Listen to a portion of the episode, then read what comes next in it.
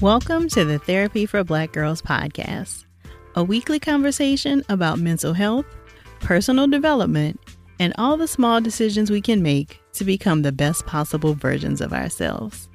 I'm your host, Dr. Joy Harden Bradford, a licensed psychologist in Atlanta, Georgia. To get more information, visit the website at therapyforblackgirls.com.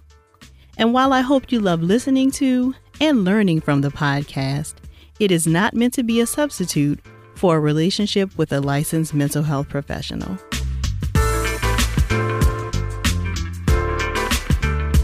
Hey, y'all. Thanks so much for joining me for session 56 of the podcast. I wanted to spend some time today to talk to all the ladies celebrating their college graduation in this season. You've spent many years working toward this goal, and you should absolutely enjoy the fruits of your labor. And as much as this time is marked with excitement and joy, many of you might also be feeling a little apprehensive, confused, and maybe even depressed. So I wanted to share with you eight concerns I've seen come up around college graduation that might be impacting you now or could be in the future, and give you some ideas about how to work through them.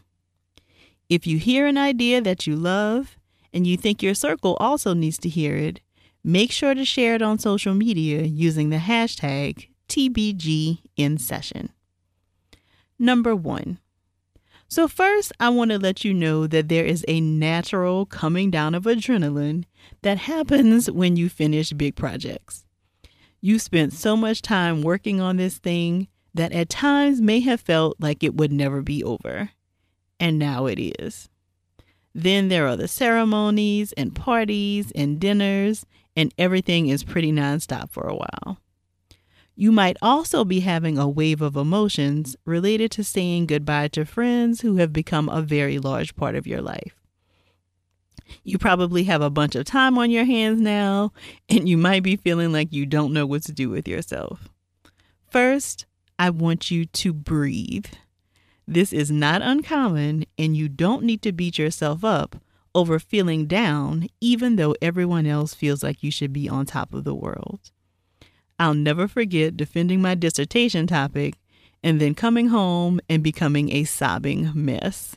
I was so confused about what was happening, but then called a friend who had recently been through that experience, and she was able to talk me through it. And then she took me out for dinner, and things became a little better. If you're feeling this way, know that you're not alone in feeling this and that the feeling will likely pass as you get a little distance from all the celebrations. Number two, you may have some concerns related to not finding the dream job. I think it's important to remember that these days, most people don't retire from the job they started right after undergrad. Starting at one job now does not mean you'll never have your dream job. I also think it's important to interrogate what makes something a dream job.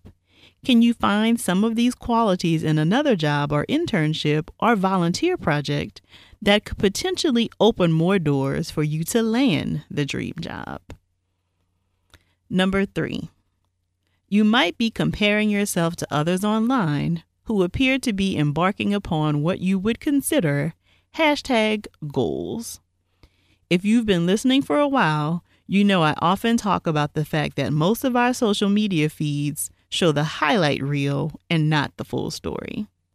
I want you to try to manage your tendency to treat to create a better story around someone's picture than the actual reality. Just like the picture and move on. It might also help to do some journaling if you notice your mood being impacted by what you see on social media. What comes up for you as you see pictures of others moving into their new fancy apartments or taking great vacations? This could give you a good place to start to do some digging about what changes you might need to make in your own life to feel better. Number four, you might be worried about having to pay back loans. Unfortunately, Sallie Mae or whoever your lender is may start calling and emailing shortly after your degree is conferred. Try not to get into default in paying back your loans but instead look into deferment or forbearance options that might give you a little more time to start paying things back. Number five, you might be caught off guard about the lack of structure and stability that school provided. For about 16 or 17 years now, there has been a certain rhythm to your life. You go to class, you do your homework, you eat some lunch, you hang out with friends, etc. And even though your college years gave you a bit more freedom, now that you're done, your schedule really will require you to be disciplined and accountable. There won't be any loss of points for coming in late or a grace period because you ran out of time. It's now incumbent upon you to figure out what's important and to map out your days accordingly.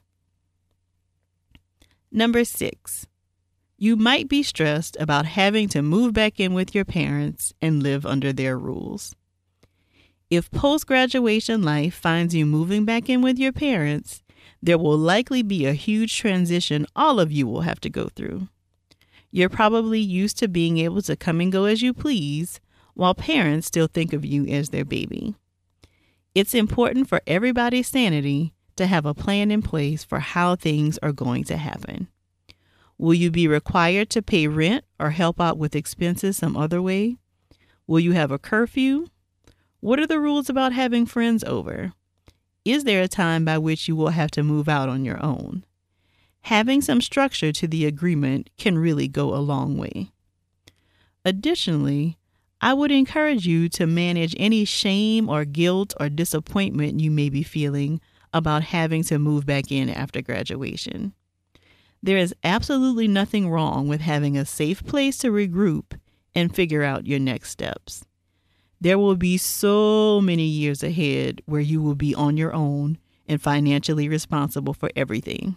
So having a bit of a reprieve right now, it's totally okay. Number 7. You might be aggravated with family members and others asking you what's next, especially if you don't know yourself. First, I want you to consider that most people are just excited for you and want to know what you'll be doing next. It is typically not to antagonize you. But sometimes when we're sensitive about an issue, like not knowing our next steps, we can react from that place of insecurity instead of actually responding to the question. So if this has been an issue for you, you might try saying something like, I'm taking some time to figure out my next steps. Thank you so much for your concern and well wishes. But if you feel like things are getting out of control, you might want to try enlisting the help of mom or a cousin to let family members know that next steps are not something that you're interested in talking about. And number eight, you might be thinking it was all a lie. For years, you've likely been told that if you do A, B, and C, that it will result in a certain ending. And what happens if that's not true? What if you've graduated and you still have no clue of what you want to do with your life? First, there's a lot of life left. And so, not having it all figured out at 21 is really not a huge deal. And even if you have an idea now, it'll be okay to change your mind later. But if you're experiencing distress because you're not sure of what's next, this might be a good time to speak with a therapist to see if that yields some ideas. You might also want to have an appointment with a career counselor to see if there are options you haven't explored. If, in your heart of hearts, you know that your path may look a little non traditional, what can you do to support yourself while also pursuing your dream? No one is saying don't pursue it, but you do want to be realistic about having a roof over your head. I also feel like I would be remiss if I did not mention another concern that seems to come up every year around this time. Every year, it feels like there are a few stories about students going missing instead of sharing with their families that they won't actually be graduating. So, one, I think that this is an indictment on the culture we establish in our families that a student feels like this is the only way they can turn. But I also want to encourage anyone who's listening who might be facing this exact struggle that yes, it may feel overwhelming and disappointing and insurmountable to have gone this far and not been honest with your family, but I promise you, they will eventually be okay and you will too. Please do not come up with a grand scheme to avoid telling them the truth or do something to hurt yourself because you feel like you can't handle the truth and everybody will be irreparably disappointed. Will they be a little hurt and disappointed for a while? Probably. And that's okay. But while participating in the ceremony this year may have been your goal, you can absolutely graduate later and still have an amazing life. If you're graduating soon and you enjoy this information, or you have something to add, please share it with us on social media using the hashtag TBGInSession. And don't forget to tag our accounts. You can find us on Twitter at Therapy for the number four B Girls, and you can find us on Instagram and Facebook at Therapy for Black Girls. If you'd like to continue this conversation, come on over and join us in the Thrive Tribe, which is the Facebook community for the podcast. You can request to join at therapyforblackgirls.com slash tribe, and don't forget to answer the three questions that it asks. If you're looking for a therapist in your area, visit the directory at therapyforblackgirls.com slash directory. I'm looking forward to continuing this conversation with you all real soon. Take good care.